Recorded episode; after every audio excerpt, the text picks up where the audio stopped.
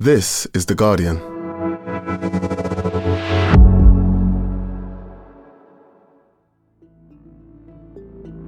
Today, the row over the biggest solar farm in the US and what it tells us about the climate crisis.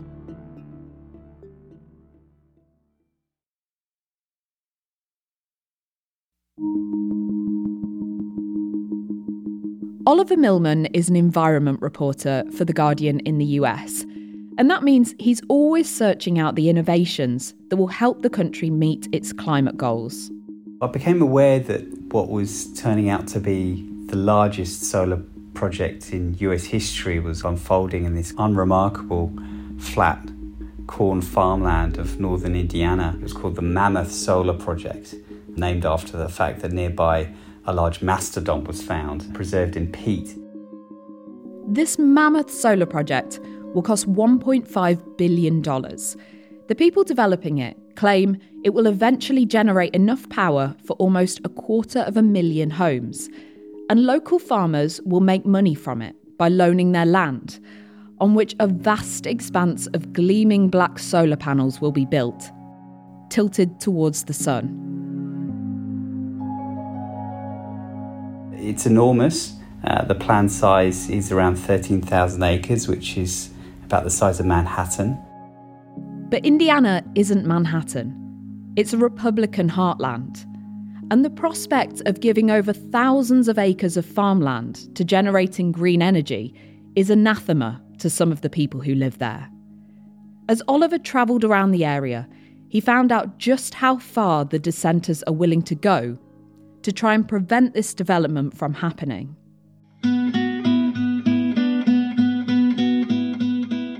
I'd heard that there was this one wealthy woman who was going around trying to do anything she could to try and stop this project. And I'd heard that there was this office that she'd bought next to the solar developer that she'd done just to put kind of posters in the window to troll them. And that really did pique my interest and thought it wasn't just another case of NIMBYism. This was something something quite different. President Joe Biden arrives at COP27 today. He'll pledge that the US, one of the most polluting nations in the world, will reach net zero by 2050. And to back up that claim, he'll need evidence that projects like Mammoth Solar are going ahead in earnest. The reality is more complicated than that. From The Guardian, I'm Hannah Moore. Today in Focus Harvesting Sunshine a new culture war threatening Biden's plans for a green transition.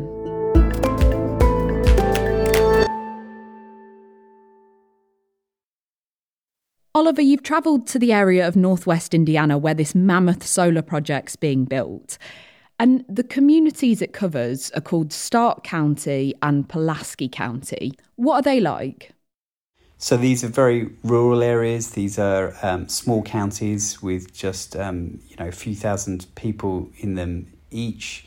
Really kind of small towns. We're talking about um, farms, essentially homesteads, part of the corn, belt that stretches from Indiana west that produces about a fifth of the world's corn. When you drive around the place, there is very clear pro Trump flags that fly from people's homes. Um, I'd say almost every other home had a Trump flag pictures of Trump as Rambo, pictures of Joe Biden depicted in various unflattering ways. This is deep red conservative heartland that is wary of liberalism and wary in, in some quarters of new developments such as the Mammoth Solar Project.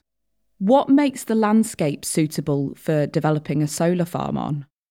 Well, the developers were kind of drawn to this area for a few reasons. I mean, one of them was that it was open, clear land in terms of urban development, other kinds of development. It's very flat, which is what solar developers like.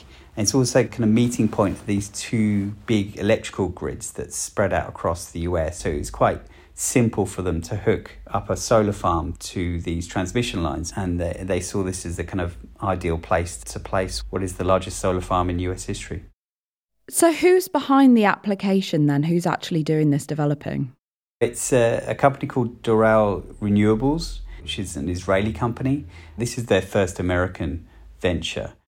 Right. So, what are the promises they're making to people then? What advantages do they say that this will bring to their lives?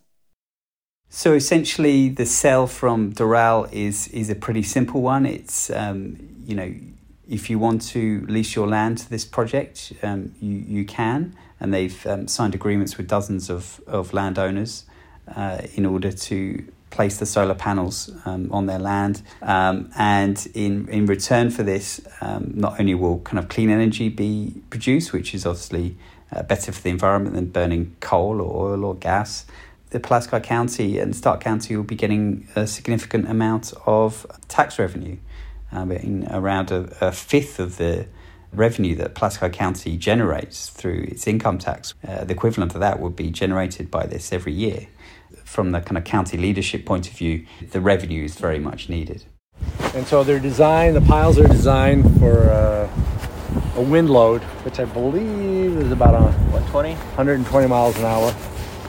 And then these brackets, there's going to be more of them on here, is where we'll put our panels. I was shown around the site, the solar farm by Norm Welker, the farmer, and Kevin Parzik, the developer of the project. They showed me the the scale of it. They showed me the poles being driven into the ground and where the panels would be affixed. There's a system that monitors where the sun is, how much clouds and all, and rotates this thing to optimize solar production. Got, you. And each one is unique. Each one of these has its own logic. Each motor. You guys want to kind of move on throughout the farm there? Yeah, of course, yeah.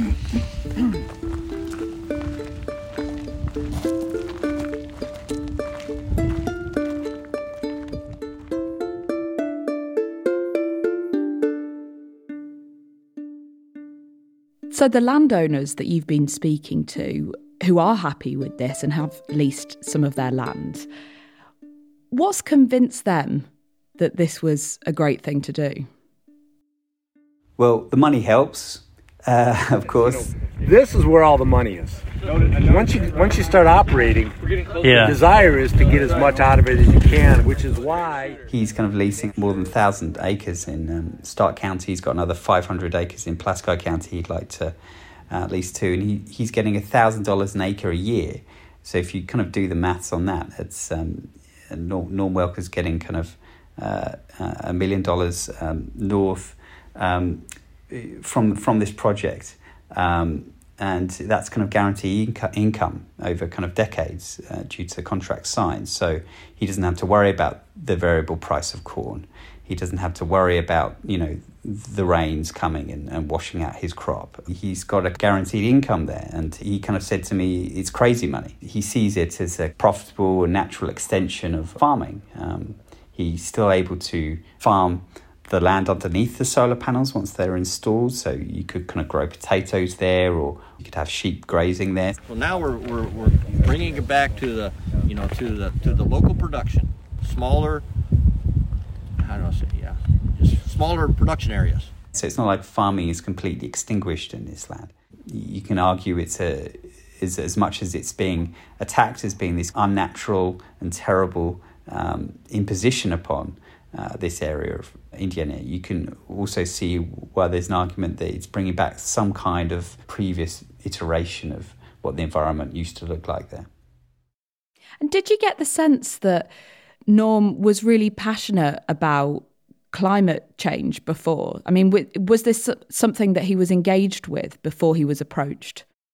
No, not at all. This is not a place that's you, you're going to see Greta Thunberg um, turn up to at any time soon. I mean, this is not a hugely climate activist kind of place.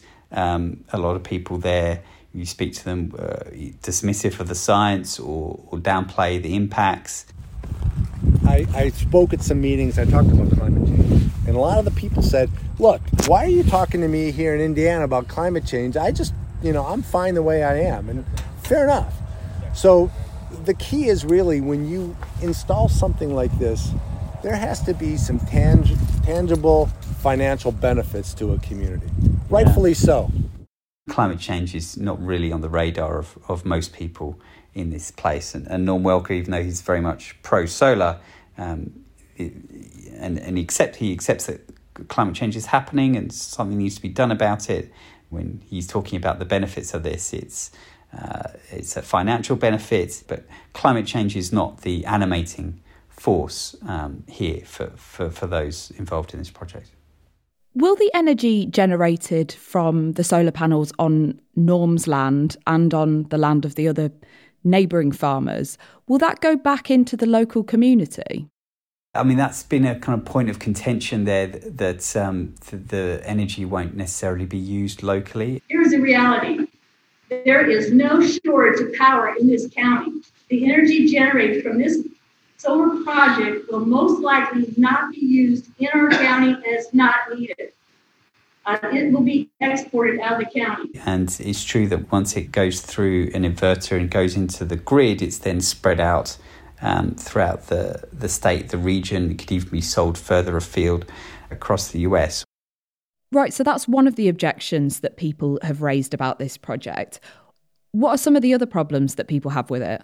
The opposition to this is being spearheaded by this uh, lady called uh, Connie Ehrlich. Hi. Uh, the purpose for my talk tonight is to dispute some of the and uh, she's kind of starred herself as a defender of traditional farming practices, of the rural way of life as it has been for generations in Pulaski County.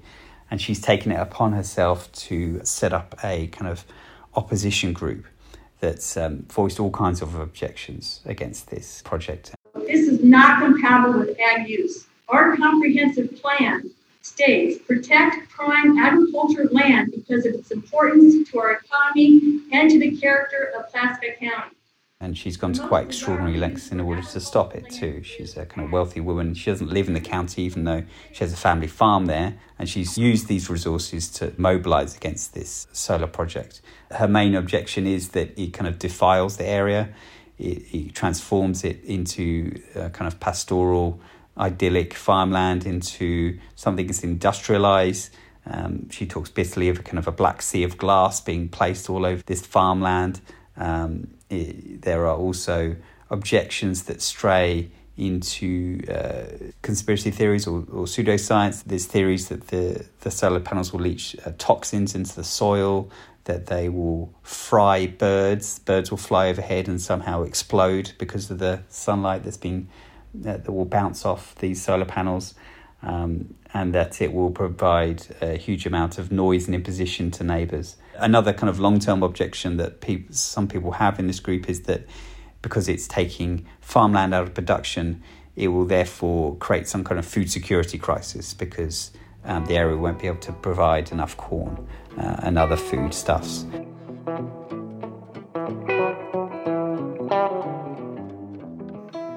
Farmer, I take great pride in the beautiful land that God has blessed us with and believe it should stay used to grow crops. It's common knowledge that there's global concerns whether farmers in the future will be able to feed the growing population.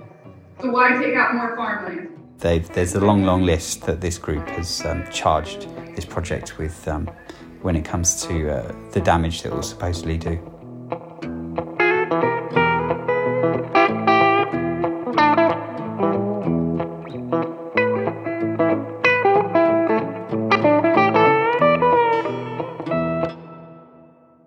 Said that Connie Ehrlich, the woman who's really spearheading the opposition against it, doesn't actually live in the area itself. She lives nearby. Why is it that she's become so passionate about this? Yes, she's become hugely passionate about this issue. It's become it's seemingly her mission to, to stop this.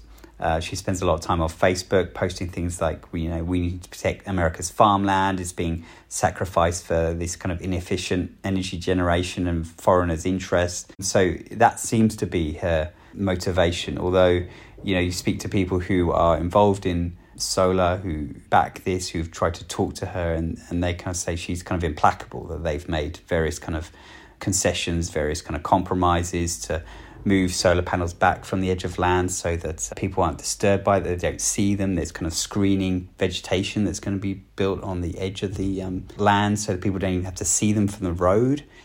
So people will say, well, it's not, it's not enough, uh, it's not enough uh, screening.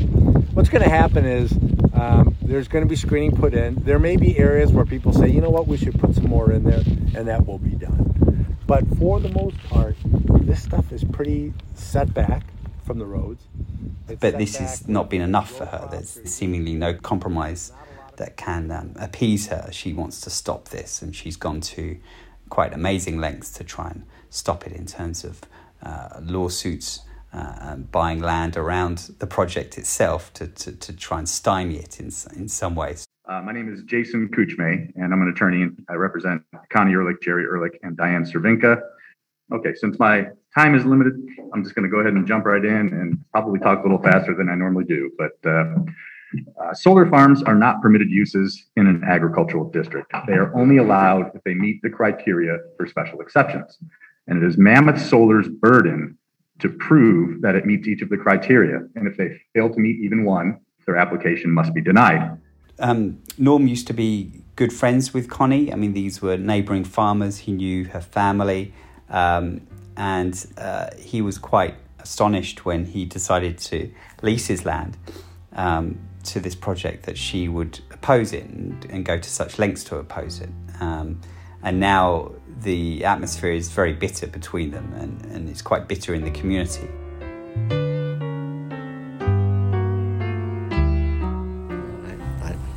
I, I, I'm just astounded. I really am. I cannot believe it.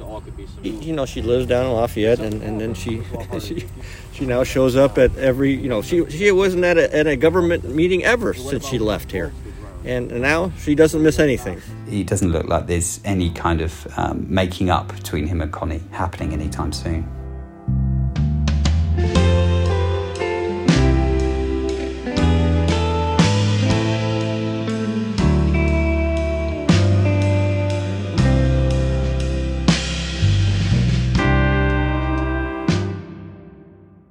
That Connie had actually bought up some land uh, neighbouring the farms. Can you tell me a bit about that? What's she doing with that? Yeah, so I looked through the public records, and it, it seems that since 2020, uh, which is around uh, the time that this project started um, uh, gathering momentum, uh, Connie Ehrlich decided to spend $3 million of her own money on buying land uh, around the edges of the project, including land that was just a mile from the, the edge of the project. This land included a variety of, of uh, farms and also, um, strangely, a cemetery. Uh, it's unclear what she plans to do with this cemetery. Was this was your? Yeah, kind of stuff. If you go to the offices of Doral in Winamac, which is the, the small town that acts as the kind of county seat of Pulaski County, Connie Ehrlich has spent about a $100,000 on the office very next door to her opponent, a former cigar store, and she turned it into essentially a giant kind of billboard attacking the solar company. So she bought this. Here it is. really uses it as a kind of canvas for these um, these anti-solar posters that she puts in the window. There's also a kind of cartoon that she's put up there of Joe Biden shoveling cash into the mouths of pigs, and the pigs are the solar developers. Um, and uh, you know, it's very emblematic of I think where America is as a country at the moment. It's a kind of quite bitterly divided place. When you've tried talking to Connie Ehrlich about this, what she said? Well, I've been trying to talk to Connie Ehrlich for months, and I, I want to know what motivates her. I mean, she's had six different lawsuits against this. Uh, she's kind of has a lawyer on this uh, pretty much non-stop. Her lawyer turns up at these public meetings to decry it and say the process has been a sham and it, it should be stopped. She's obviously passionate about this topic. Unfortunately, she's been um, quite consistent in her silence. Can you tell me about what grounds there are for those lawsuits and and how are they progressing? Has she been able to hold up the progress of this solar farm actually being developed? So the, the, the lawsuits essentially state that um, the rules weren't followed in allowing the approval of this um, of this solar farm. That uh, the the special exemption given to it um, uh, to move it out of agricultural land was um, was was erroneous. Shouldn't have been allowed. It goes against the county's own laws. That's her claim, and and largely these have been, uh, you know, uh, dismissed by the courts. Although there was one recent victory she had where a judge ruled that uh, the developer had not um, applied properly for this exemption and would have to redo that. Uh, so that's actually held things up. Um, the developers very kind of bullish, saying, "Well, we'll get through this. We've got a very big legal budget. We're happy to to keep um, going until until we get victory here." Um, but certainly, um, she is proving to be an implacable foe.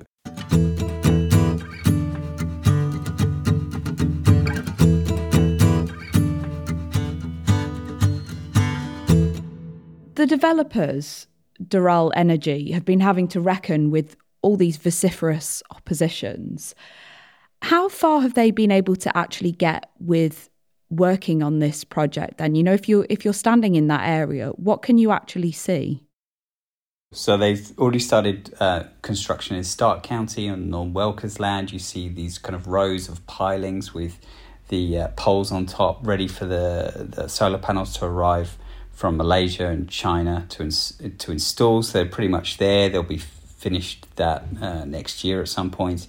Um, the Pulaski County part is delayed. There's no construction underway. There are lines on a map uh, of what it will look like. The landowners there have agreed um, to lease their land to this project, but because of Connie Ehrlich's uh, opposition, there's actually nothing happening yet. So it's uh, it's delayed things. It's uncertain when it's going to be actually finished. So it's a little bit up in the air as to when this project will actually uh, be underway.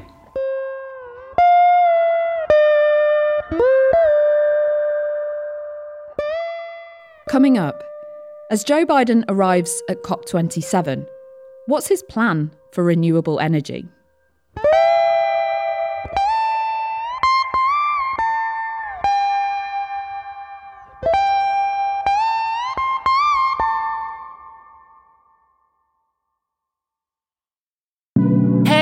I'm Shante Joseph. I'm a writer and broadcaster, and I spend way too much time online. But now those years of scrolling are finally paying off because I'm hosting the Guardian's new pop culture podcast.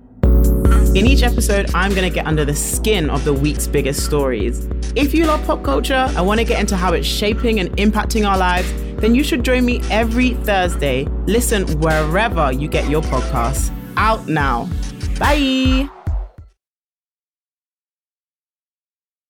Oliver, you're not in the Midwest anymore. You're actually in Sharm el Sheikh in Egypt for COP27, where delegates are going to be meeting to discuss possible solutions to the climate crisis.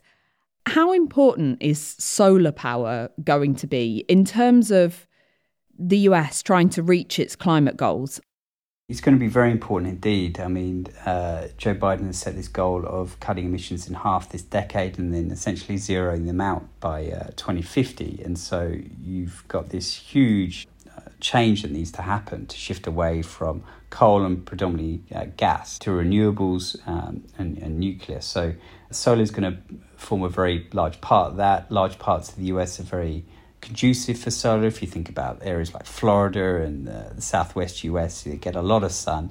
Um, even Indiana, uh, where this project is, gets enough sun to, to make it viable to have these um, uh, solar panels. By one estimation, uh, solar production will, is going to have to grow more than 20 fold, occupying an area that together would be about the size of West Virginia, eh, covered in solar panels. If the US is going to get to these goals, that is a significant fraction of, of of land that will be used, and land is contested. Land is uh, valuable. Um, people see great value and, and connection to land, and um, there's there's certainly going to be opposition to to um, using it for solar. So yeah, I think Joe Biden faces many obstacles in this quest to shift America to, uh, away from uh, fossil fuels because um, building out uh, a kind of new industry in, in such a huge and sweeping way is going to upset a lot of people. Well, from what you're saying, it's going to be a tricky task, but I know that Joe Biden has made a commitment to investing in renewables. In earlier this year, in August, he signed in this incredibly expensive climate, healthcare, and tax package called the Inflation Reduction Act. Environmental activists, students, and young people, advocates for senior citizens and families. This is what it looks like when the American government works for the people. Which is going to put $360 billion towards renewable energy. What difference do experts say that could make? It should be transformational, really. It should really kickstart this shift away from fossil fuels to renewables and put the US within striking distance of these emission reduction goals. By various estimates, it should cut emissions by about 40% by the end of this decade, uh, which you know is is kind of getting there when it comes to Biden's goal of cutting them in half. And that depends on various kind of factors, depends on the economy, depends on kind of take up and so on. But there are such generous tax breaks in there for uh, renewable developers, such as solar farm developers, and such kind of generous terms to people to go out and buy electric cars that um, yeah, all the, all the analysts feel that should um, make a really significant difference when it comes to cutting emissions. The the problem is that is implementing that. You have uh, this kind of localized opposition um, uh, to to solar and to wind. Um, so it's not something that the federal government can impose top down. In, in most instances, it, it, comes down to kind of counties and cities and states to decide where these where these projects are sited, and you have um, ongoing political opposition at the national level. The Republican Party is still um, he's not uh, overtly opposed to renewables, but certainly opposed to anything that has climate in the name. And uh, Joe Biden has staked his reputation, his administration on acting on climate. And the Republicans would love nothing better than to uh, scupper that. It's very interesting, really, when you think of, of what a politically divided situation this must be in the US, much more so than in many other countries, right? Because, like on the coastal states where you have more democratic support, that's not going to be where these solar farms are going to be built, is it? No, that's right the cell is going to be in Republican rural areas, and you know the the cell is that actually they're going to benefit from this. They're going to get the income from these projects on their land. Um, they're going to get payments they wouldn't normally get. They, they're going to get this kind of economic transfusion when uh, a lot of these areas are declining. They're losing people. They're losing industry. So there is a kind of a positive message that Biden and, and others are trying to sell on this, but but certainly there is uh, the politics is so divided, is so toxic that even the idea of this liberal dream of renewable energy being imposed upon them. These new projects kind of sprouting up in the backyard where they'd never seen it before. They've never seen anything like this before in Indiana is um, anathema to many people.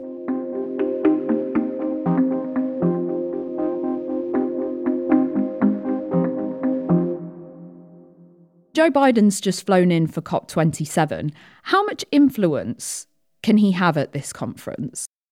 I mean, Biden is obviously a hugely influential figure as the president of the United States. Um, he carries great weight, kind of diplomatically. And I think in these talks, Biden is emboldened by the passage of the Inflation Reduction Act. He can come to them and say, well, look, the US has been a little bit unreliable when it comes to dealing with climate change in the past, but uh, you know we've finally passed this bill. Um, it shows that we're back in the game. It shows that we're serious about this. That you know America's kind of all in on uh, transitioning away from fossil fuels. So he has a kind of good story to tell. Uh, unfortunately, back home the politics are so divided and the Republicans are keen to undercut that uh, message at uh, any opportunity that is not entirely certain how reliable the US will be. Say, if Donald Trump wins the next election, Republicans have control of Congress. Uh, there is no likelihood of any new climate legislation, and in fact, the existing bill could be undermined in various ways. Um, so uh, it's still it's still very tenuous, it's still very shaky. Do you think anyone that you spoke to in northwest Indiana will be watching what's going on at COP27.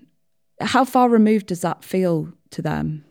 I think it feels like a world away. I don't think they'll be looking at COP27 as being much relation to their to their lives at all. Um, farming is often uh, a long, tough job, involves long days, and I think people are very much focused on that. I think it's only when something like this development comes along that the reality of the changes underway in our world becomes clear to them. This is something they cannot avoid. This is not something they can uh, kind of overlook or, or downplay or or pretend isn't happening. This is a you know a solar farm the size of Manhattan in their in their backyard. So um, that that is the reality to them. So as you were driving away from that area from northwest Indiana, what were your thoughts on what this project represents about the development of solar energy more broadly in the US? I mean, it kind of underlined a few things to me. I think it underlined that um, people have a very s- strong connection to home and, and, and, what home means to them, what tradition means to them, what, um, you know, kind of a lifestyle around them looks like and how that pr- should be preserved.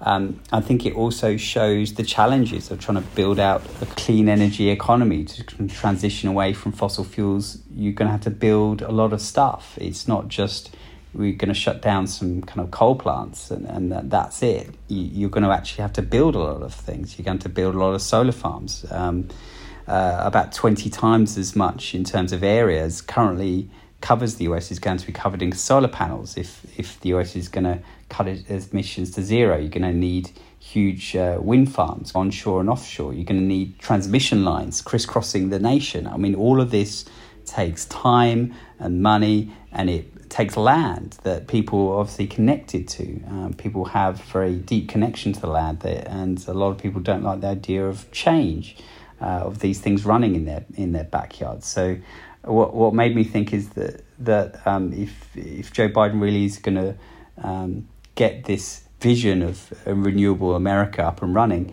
he's going to have to get into all these kind of fights kind of locally across the country. Uh, there's going to be thousands of Connie Ehrlichs across the US trying to stop these kind of projects, and um, uh, many of them will succeed in, in halting them. And um, it's, it's uncertain uh, exactly how successful the transition will be because of that. Oliver, thank you so much. Thank you.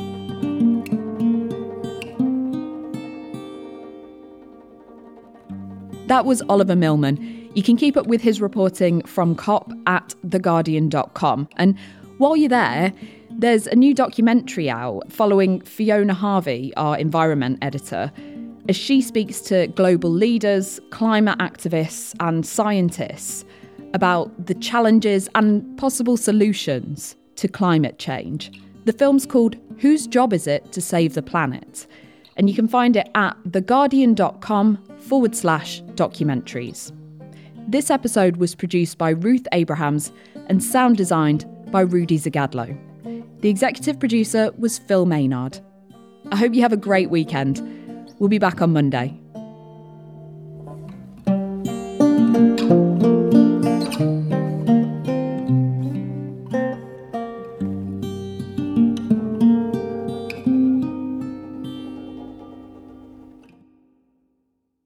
This is The Guardian.